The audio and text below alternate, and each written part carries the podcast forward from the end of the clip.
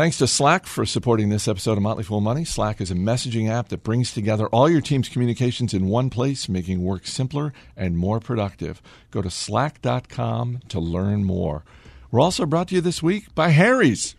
Get your free trial set, including a razor handle, five blade cartridge, and shave gel. Go to harrys.com slash fool. Everybody needs money. That's why they call it money. The best things in life are free, but you can give them to the birds and bees. I need money. From Fool Global Headquarters, this is Motley Fool Money. It's the Motley Fool Money Radio Show. I'm Chris Hill, and joining me in studio this week from Million Dollar Portfolio, Jason Moser, from Supernova, David Kretzmann, and from Motley Fool Pro and Options, Jeff Fisher. Good to see you as always, gentlemen. Hey, Chris. We will dig into the latest earnings from Wall Street. Later in the show, we'll head out to San Diego for a report on Comic Con. And as always, we'll give you an inside look at the stocks on our radar. But we begin this week with Mr. Softy. Microsoft's fourth quarter profits came in 42% higher than a year ago, and overall sales were just under $25 billion, Jason, with a B. 25 billion. The cloud. It's all about the cloud now. I wish we could get that Mr. Softy music to play. Um, You yeah, know what? I mean, when you do $25 billion in sales, you can play any music you want. Sure, why not? This is certainly nothing to sneer at. I mean, I have one word for you, and you already said it. It's cloud. Um, Satya Nadella has done a great job, I think, in pivoting this business um, to where the bigger opportunity really lies. I mean, for the longest time, we've known Microsoft as sort of the enterprise software platform, right? It's, it's what's powering so many desktops and laptops and even mobile devices now, um, all throughout businesses, uh, not only in the country but around the world. Uh, the cloud, I think, was the big question mark, and, and we're certainly seeing a lot of traction there. The commercial uh, cloud business grew 56% over the same quarter last year. Gross margin actually expanded 10 percentage points. Um, there's just tremendous operating leverage in that in that line of work, and we're seeing Amazon obviously uh, do a lot of the same stuff. I think the big question mark I've always had with Microsoft, and I continue to have, is is how meaningful the LinkedIn acquisition will be for the company. It's admittedly one where you have to take the longer view, and it seems the strategy, at least, is to use it as a way to bring more people into their network and upsell them to more enterprise and cloud related devices uh, or services. You know, at $26 billion, I think we're probably going to see a write down at some point on that deal. Is it going to matter? Probably not. I mean, they paid cash, I believe. They didn't dilute shareholders. And I think the case for Microsoft for most investors today is uh, more in the, the capital return opportunity in share buybacks, uh, dividends, and they continue to do very well on that front. Since uh, Nadella took over in 2014, share accounts down about 6%. We can expect that to continue. Very cash flow rich business. So, all in all, things looking good for Microsoft. David? Yeah, I have similar questions uh, to Jason about LinkedIn. Obviously, a, a big acquisition, but since Microsoft is still generating over thirty billion dollars a year in free cash flow, they can afford to, uh, you know, uh, take take a write down on that. But this quarter, they, they mentioned that LinkedIn generated $1.1 billion in revenue, which grew 18% year over year. But in the same quarter last year, LinkedIn grew over 30%. So you're seeing that ongoing deceleration of revenue growth there. So I just have questions about what LinkedIn looks like as a part of Microsoft going forward. It'll be something I'm watching. Well, when was the last time anyone around this table actually went to LinkedIn by on purpose? Okay, I on actually- purpose. I actually went this morning on Okay, purpose. well, What are you looking for, Chris? everybody except for Chris. I mean, you, do we you need to tell us something. I mean, you, No, I just I like to check in every once in a while. no, I, I think it's a valid question though. I don't even have the app on my iPhone. never- I can't yeah. remember the last time I, I visited it. Now, I admittedly am not looking for work, and I hope I'm not uh, anytime soon. That's the thing, Jason. But when you are, I hear it is the place to go. yeah, and I can imagine that's the case. Uh, how about the job Nadella has done? Because I mean, Jason mentioned the uh, sort of the capital allocation, sort of bringing the share count down, all that sort of thing. When he took over in February of 2014, I don't think there was anyone who thought just the stock appreciation that we've seen in the last three years was going to happen. Jeff, Well, what's interesting too, Chris, is in the last five years, the price to earnings multiple that the market has given the stock has gone from the low teens, like 13, to more than double that to 27, 28. So a lot of the market has been re rated, as Wall Street likes to say, to a higher value multiple, but this has been a very generous doubling of the valuation that Microsoft has given to its earnings.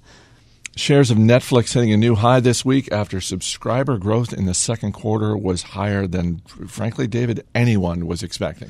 Yeah, I mean, this massive investment the company is making into original content, like 13 Reasons Why and season five of House of Cards this latest quarter, it's really paying off. Uh, they added over 5 million new users, net new users this quarter. Uh, they had guided for 3.2 million, so essentially 2 million more than they had guided for. Now they have 104 million streaming subscribers worldwide, and now the company is actually valued close to 80 billion dollars, and for the first time ever, it now exceeds the valuation of Time Warner. So kind of a interesting, notable milestone there, but. The, the general financial picture for the company generally looks pretty good. It's understandable why the stock is hitting new highs. Revenue for the quarter grew 32%. Operating margins are still relatively low, but they are increasing. And uh, the one negative side, though, uh, if I was going to find any red flag here, is that they continue to say that they expect to be free cash flow negative for many years, and this year they're expecting to burn anywhere between two and two and a half billion dollars in cash.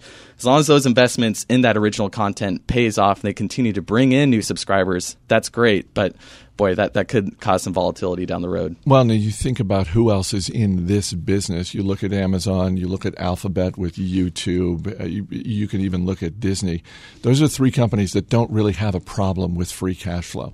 No, not at all. So th- the space is only going to get more competitive. You have HBO, which continues to grow. Amazon is investing four and a half billion dollars into content this year, compared to Netflix at six billion dollars. So there's a lot of competition. So at some point down the road, I, I think Wall Street and investors will want to see that free cash flow number turn positive. A tale of two credit cards. Visa's second quarter profits rose 26%, while American Express's second quarter profits fell 33% due to losing Costco's business last year. Uh, Jeff, let's start with Visa, which uh, you look at the stock hitting another all time high on Friday.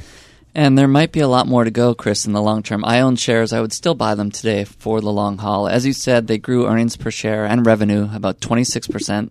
They expect 20% growth in revenue and earn, earnings overall this year. So, despite being a giant company, it's growing at a very nice rate. And that's with the economy still being uh, tepid. Uh, but they point to a $17 trillion opportunity ahead, and that is just basically replacing the cash with a The war on cash that we talked about on last week's And show. they're putting a bigger number on it now, 17 trillion. So if you get even a fraction of that, obviously you're doing very well.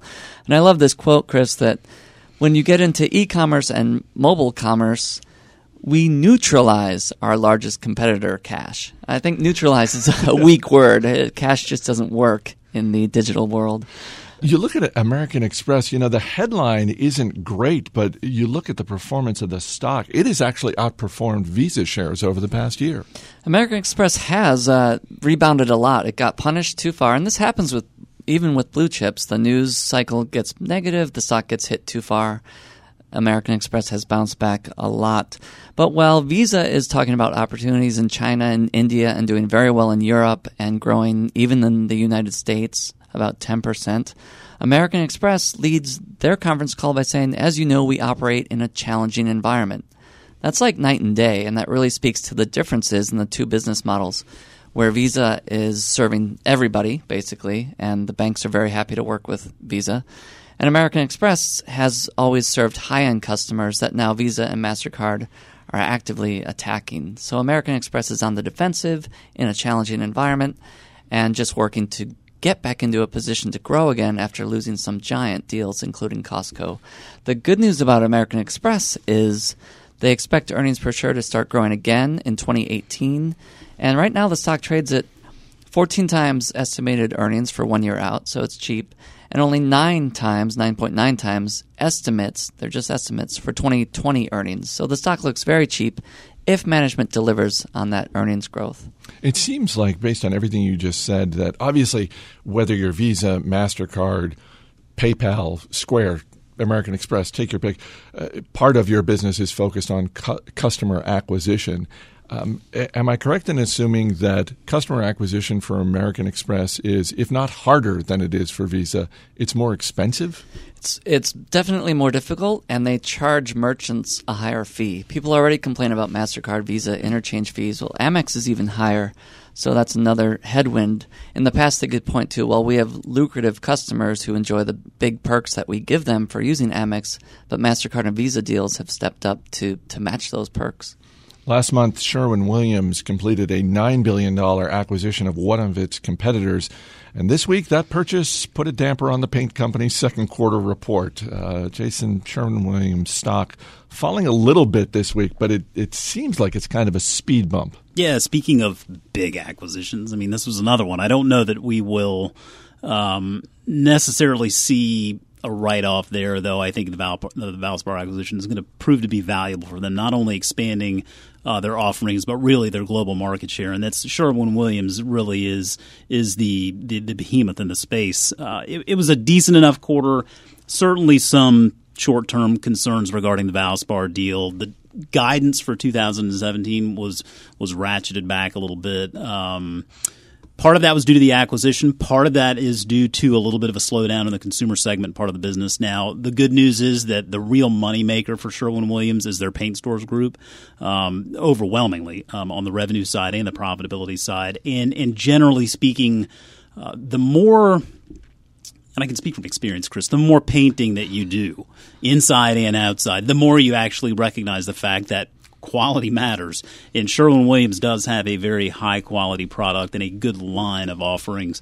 So they are able to maintain a modicum of pricing power, which can help offset when input costs rise a little bit. And I think that's one of the bigger risks with them is is as input costs rise, how how much our margin's going to get dinged there.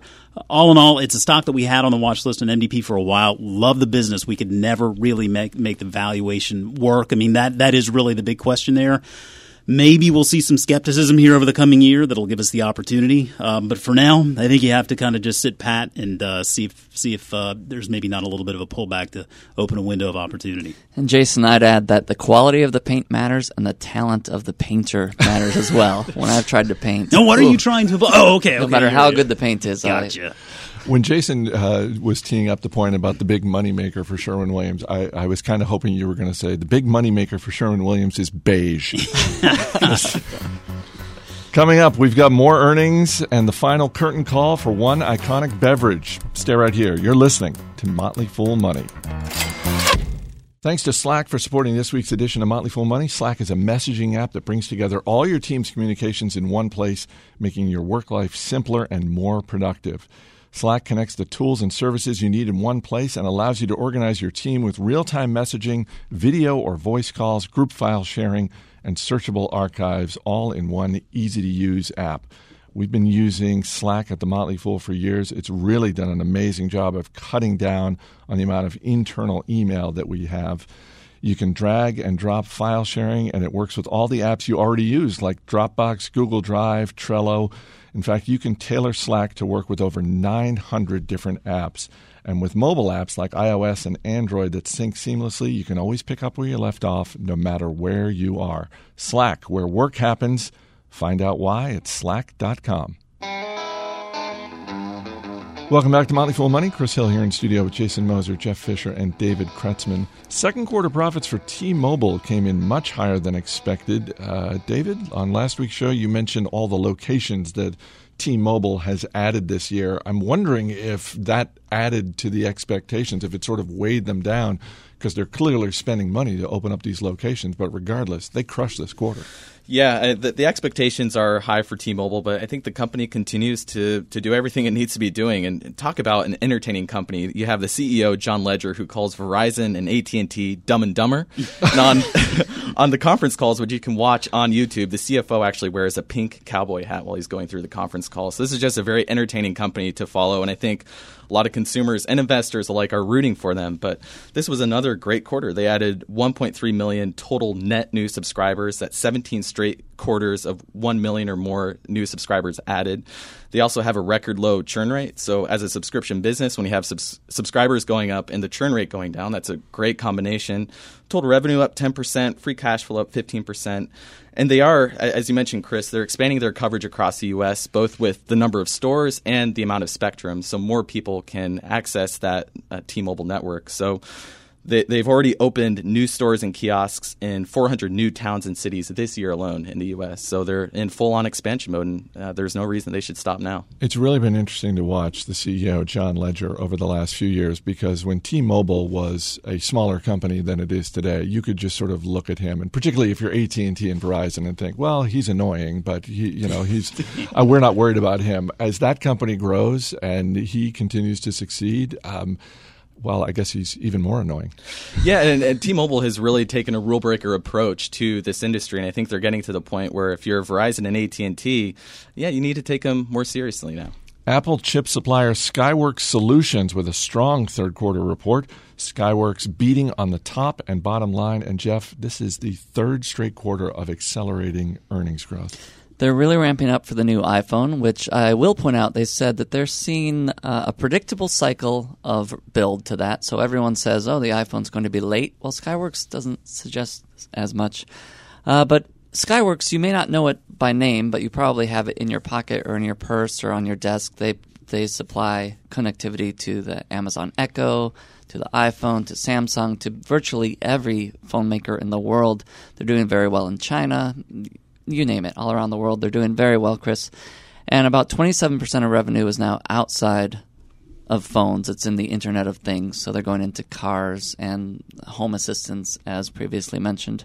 And everything is going, going well for them. Their margins are going higher, and they expect them to go even higher because they provide personalized solutions that. Uh, are robust enough to keep competitors at bay. So I own Skyworks. I would still buy shares today to own for the long term. It's interesting because as uh, we get into the fall, uh, we're expecting an event from Apple. They haven't given a date yet, um, but. It, this is one of those situations where you can look to the suppliers to get clues of when Apple's finally going to unveil this iPhone 8 because as you said uh, there have been rumors that it's going to be late and part of those rumors have been fueled by the fact that Apple reportedly put an enormous blackout period for their staff members in terms of like you can't take any vacation basically September through Thanksgiving. So Well, uh, they- hopefully they- Skyworks and and other suppliers will drop more hints of when this is actually going to happen. Yeah, it was good to read that. And I'll point out this is the iPhone 8, right? To celebrate the 10th year of the iPhone. That's eight models. Some are small modifications, but still, that's a lot of innovation in 10 years. And Apple still gets, you know, a lot of flack for that. Bad week for Chipotle and bad week for Chipotle shareholders. The stock hit a 52 week low after Chipotle closed a location in Sterling, Virginia, after more than 50 people reported being sick. And if that wasn't bad enough, customers at a Chipotle in Dallas, Texas posted video of rats in the kitchen. The company said that this was, quote, an extremely isolated incident, but of course it's not anything we'd ever want our guests to encounter. Jason, we were talking about this before we started taping. I, I and I say this as a Chipotle shareholder and as someone who has spent his adult life in the communications business. I don't think they're doing a good enough job on how they are handling this from a messaging standpoint. No, and I, I actually agree with that 100%. I mean, we agree with that sentiment over a million dollar portfolio as well. And I, they are just not getting it done. I mean, we view things like this as inevitable in the restaurant business. It's just part and parcel of the business, right? I mean, there are foodborne illnesses, uh, pest control, whatever it may be. But Chipotle has done a, a very good job, for better and for worse, sort of putting themselves up on that pedestal with the Food with Integrity mission. And it's worked out very well for them up to this point because it differentiated them. They sort of spearheaded some innovation in the industry. Fast forward to today, a lot of imitators out there, a lot of great options, a lot of great alternatives. And when that message starts working against you, it makes the target on your back very, very big. And, and that's really what's playing out with Chipotle. today. We're very disappointed in management's response to this. And honestly, I think at this point, you have to question whether Chipotle will ever actually garner that premium multiple that it once garnered as an innovator in the space. So, is it time to buy shares? No. Is it time to sell shares? No. These guys have a lot of work to do, but we're going to have to pay very close attention to management, and we really want to see them get control of this narrative because right now it has escaped them completely. Yeah, and anecdotally, the power of a brand is subconscious and is very meaningful. I haven't been to Chipotle since the E. coli breakout, what, almost two years ago? I was just getting close to going back because I do enjoy it when I go. And now this will probably set me back again. I know I'm not alone, but it, your brand counts and the experience. Yeah, and earnings earnings on next Tuesday. Uh, obviously, this won't play out in those numbers, but it will play out in the remainder of the year and, and obviously into next year. I think Jeff, you made a great point there. I think this really, really uh, sets them back on the brand side for for some time to come. Get your cosplay ready. We're heading to San Diego for a report on this year's Comic Con and the business of pop culture. Stay right here. This is Motley Fool Money. All right, before we head to San Diego, I want to say thanks to Harry's for supporting this week's episode of Motley Fool Money. I love Harry's products. I've been a customer of theirs for years. It is flat out the smoothest shave I have ever had, and Harry's is so confident that you're going to love their blades. They're giving you their trial set for free. All you have to do is cover the $3 in shipping. You can get started shaving with a free trial set that includes a razor handle, a five blade cartridge, and shave gel, a $13 value for free. All you do is cover the shipping, and come on, you got one face. Treat it right. Stop messing around with whatever you're doing with shaving. Treat your face right. Go to harrys.com slash fool. That's harrys.com slash fool. Welcome back to Motley Fool Money. I'm Chris Hill. Every summer, the eyes of the entertainment industry aren't on Hollywood or New York City. They're on San Diego, where more than 150,000 people gather for Comic Con.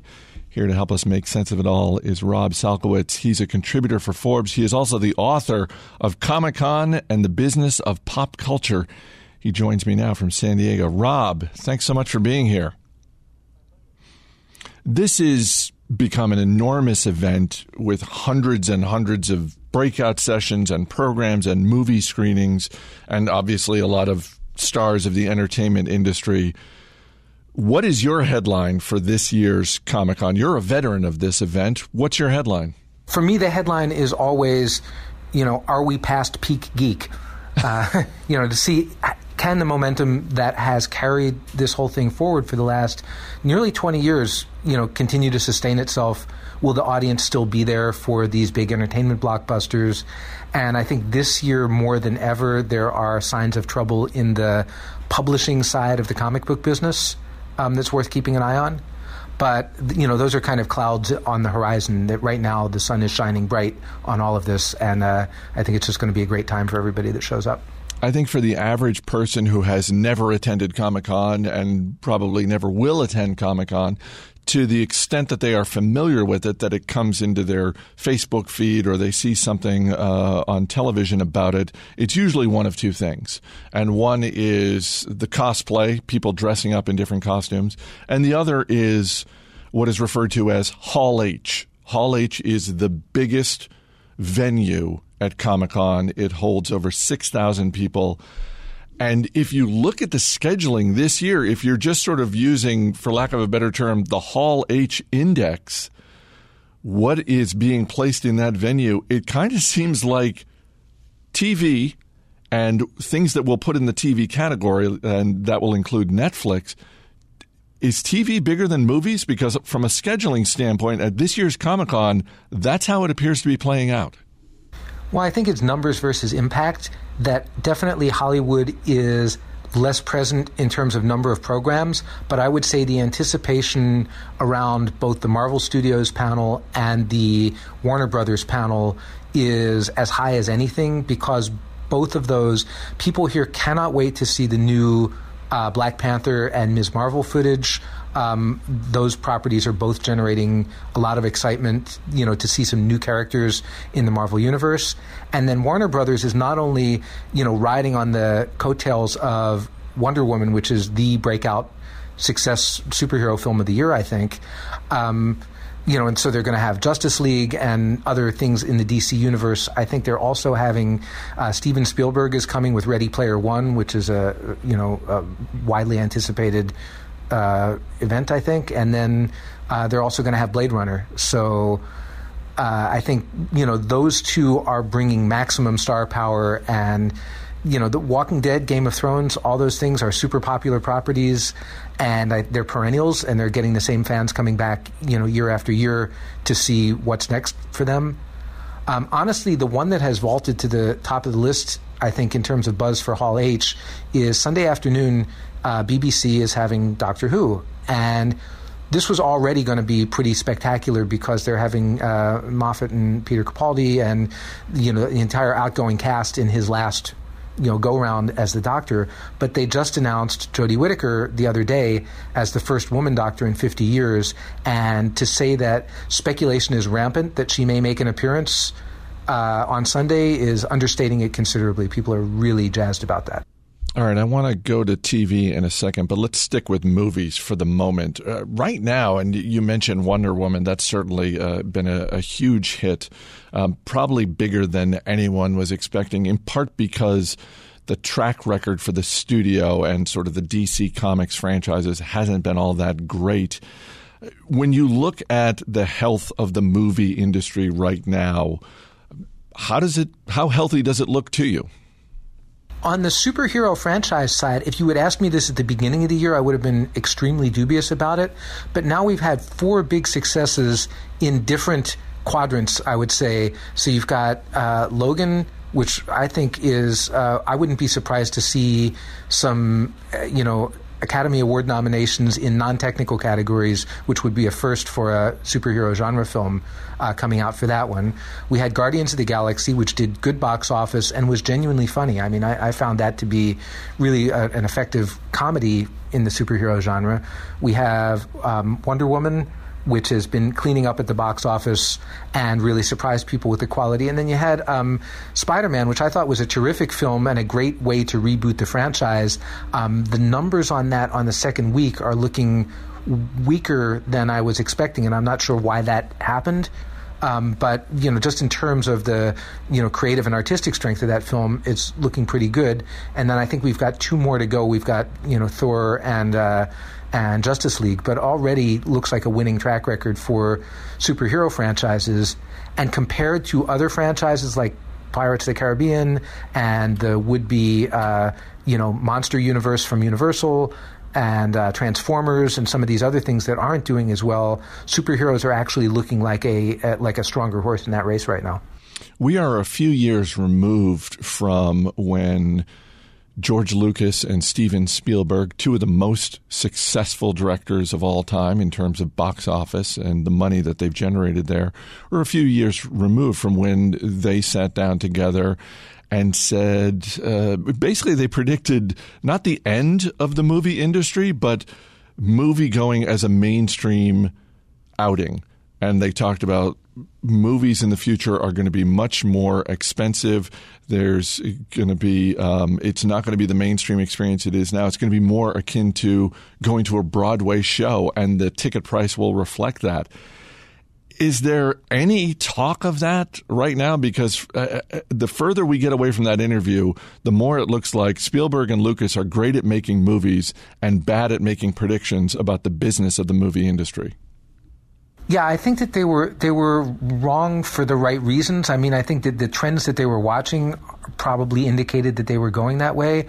But you got to remember, the future of box office is in Asia, and those are not you know audiences with Broadway ticket budgets. So, you know, you got to make these movies that people can go and see in China and India, um, in places where the you know where people turn up in the billions and not just the millions.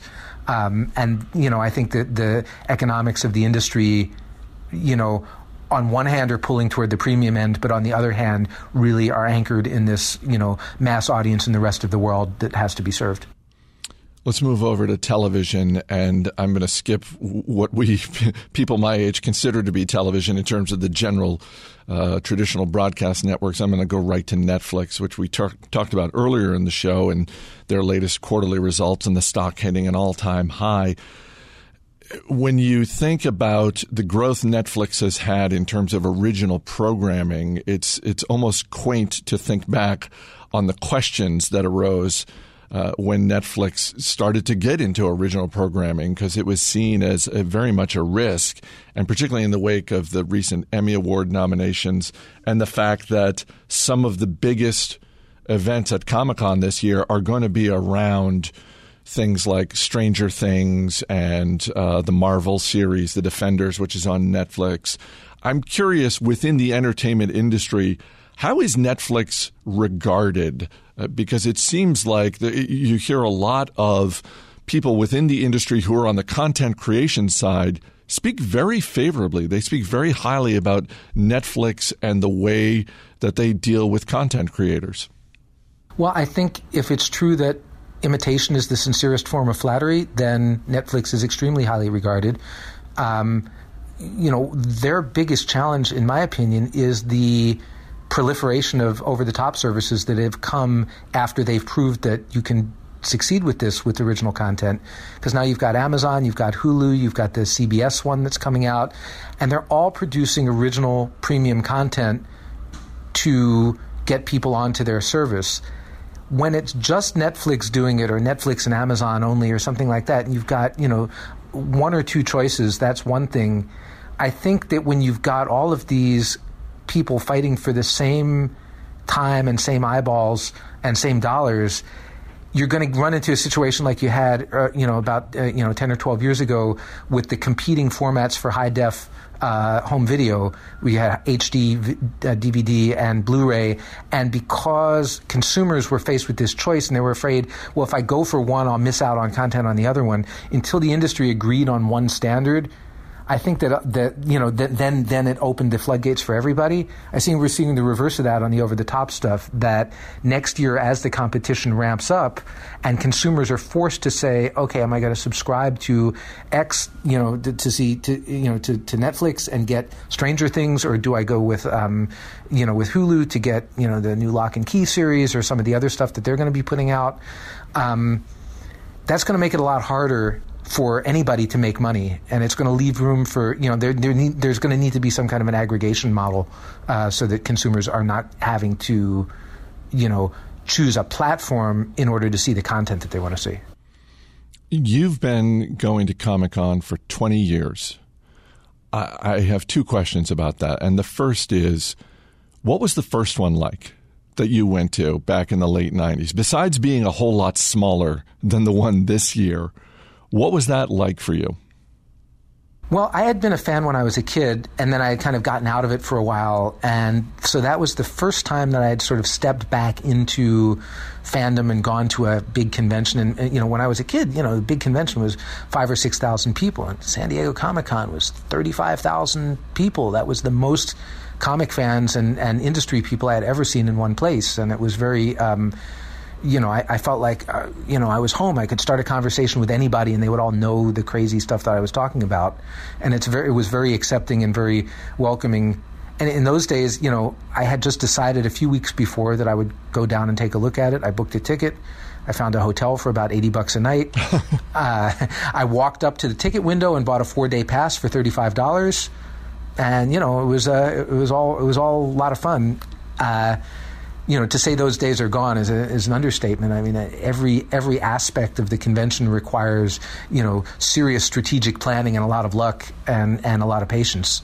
To the extent that it's grown, that fundamental feeling that if you're a fan of this stuff, you're home. These are your people, and the feeling that when the doors open and there's you know 150,000 people having the time of their lives is really hard to beat. And whether that's you know small scale or large scale or whatever, it's uh, that's that that retains the same essence. So, other than being bigger and more expensive, what's been the biggest change in the last twenty years? I mean, I do think that the that the huge amount of attention that it's gotten from the media, the fact that the term Comic Con has become shorthand for you know big entertainment, pop culture festival and celebration, is is kind of interesting. Um, in the show itself, there's a lot of new fans that you know when I was there it was mostly you know guys and people you know 35 and older. And now the audience is much more diverse. There's a lot more families. There's a lot more younger people. There's a lot more women. Um, and all of that is demonstrates that the appeal of the subject matter is is uh, getting broader there's also, it seems like, a lot more cosplay going on. It seems like maybe a decade ago, only about 10% or so of the people would dress up in costume. And now I'm seeing reports that upwards of 30, 40% are dressing up. And there are even, do I have this right? There are even breakout sessions at Comic Con that are essentially cosplay 101? Oh, for sure. A cosplay is a big deal. And it's, uh, that's a, partly a reflection of the growing gender diversity because uh, there's some research that I've done shows that um, women are much higher propensity for cosplay than guys are. Um, but that, but yeah, there's there. Not only are the costumes getting more numerous, they're getting way better. Like there's professional quality stuff. You know, um, even the you know the talented amateurs are doing really amazing work, and, and it's it's fun to get pictures with them. There's a lot of curriculum. I'm doing a panel in, during the show called um, uh, Pop Culture Shark Tank, where I'm uh, talking to uh, aspiring startups and entrepreneurs are pitching to our panel of, of experts. And one of the companies uh, that has signed up to pitch is a, you know a business that services cosplayers, and they have a apparently a pretty strong business plan, and they're doing pretty well just dealing with that part of fandom. Now you're working, you're you're on these panels and that sort of thing. So I'm assuming you're not dressing up. But if you had to, what are you going with as your costume? You know, I've always been a big Batman fan, so uh, if I could if I could get fitted out in a nice uh, Batman kit, that would be that would be nice. I used to do it as a little kid. Um, I'm I'm just too. This is not my not my thing as a grown up, but I love the other people that do it, and I love how into it they are. You can follow him on Twitter, and you can pick up a copy of his book, Comic Con and the Business of Pop Culture. Rob Salkowitz, thank you so much for being here. Thanks for having me. Coming up, we'll give you an inside look at the stocks on our radar. This is Motley Fool Money.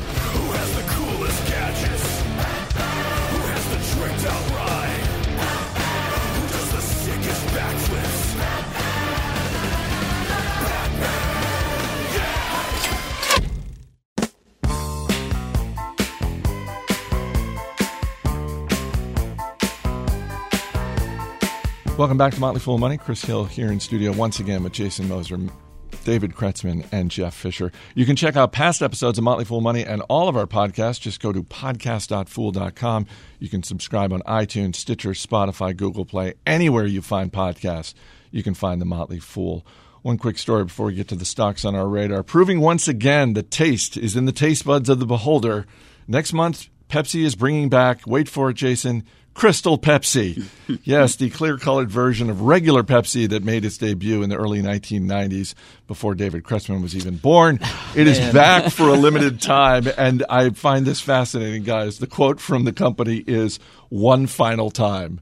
Apparently, Jeff, there was demand for this. I wasn't demanding this. I, I remember it the first time around. I guess not too long ago there was an online campaign to bring it back, so they did, and it sold out quickly, and so now they're bringing it back. I don't know why it would be one final time, but that's what they're saying. And Well, this is like their Amazon Prime Day, right? I mean, it really just boils down to marketing, I think. Maybe it's not necessarily the loss leader, but little nuance here I loved in this article was the reference to to Tab Clear. I mean, anybody who remembers Tab, Yes. I mean, Tab Clear must have lived the, the shortest life of any soda ever in the history of sodas, right? I'm not sure why they're bringing this back because, as we explained to David before we started taping today, I mean, this was not a hit.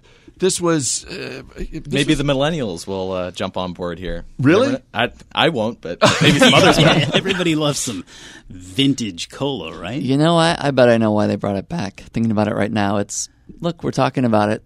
This makes you think about Pepsi. You may go look for it. You'll end up buying Pepsi if it's not there. So might drive some sales I one mean, way maybe, or the other. maybe they just had a little bit left over sitting in the warehouse. Their version of the uh, Probably, yeah. coal is probably pretty shelf stable. Gotta I mean, clear this out of here. Restamp that bottle and just sell it. what was it? The unicorn frappuccino that Starbucks did. Maybe this is Pepsi's version of that. All right, we got just a couple minutes left. Um, real quick, Jason Moser, what's on your radar this week? Well, all that Chipotle talk probably makes you want to cook at home. And Chris, I've got the stock for you, McCormick. Uh, ticker MKC. The headline this week is that McCormick is buying the food division from Reckitt Benckiser that is responsible for brands like French's mustard, those French's fried onions you put on your green bean casserole at Thanksgiving, and Frank's red hot hot sauce. Uh, the global spice category, it is a uh, very big one, $11 billion market. Uh, McCormick's owns it. I think there is some pessimism in the size of this acquisition. It's about a $4.2 billion deal. A lot of it's going to be funded with debt. I think if you buy these shares today around 25 times earning, it it, it typically guards uh, uh, garners a bigger multiple there. I think you, you own these shares five years later, you're going to feel pretty good about it. David Kretzmann, what are you looking at this week? I'm looking at Cheesecake Factory, ticker C A K E, Cake. This is a casual diner with about 200 restaurants in the U.S. Management thinks it can get that number up to 300. I think Cheesecake Factory is a, a, quality operator. They have 29 consistent quarters of same store sales growth, $150 million in free cash flow. They've paid and increased the dividend since 2012. So I think they have a good chance of recovering once this restaurant recession winds down. So it's one I'm keeping an eye on. Jeff Fischer, what about you? Currency Shares Euro Trust, ticker is FXE, is a way to invest in the euro against the dollar as the euro slowly now is recovering against the dollar. Uh, for years, it was well below the dollar's valuation, and now as Europe looks to reduce its stimulus, uh, the euro has been recovering, but it's still at a discount to the dollar. So this is a way to invest in something that won't be very volatile, but may appreciate as the dollar depreciates. All right, David Kretzmann, Jeff Fischer, Jason Moser, guys, thanks so much for being here. Thanks, Chris. Thank you. Steve Broido and Matt Greer both on vacation this week, but fortunately, Dan Boyd and Rick Engdahl producing this week's edition of Motley Fool Money. I'm Chris Hill. Thanks for listening. We'll see you next week.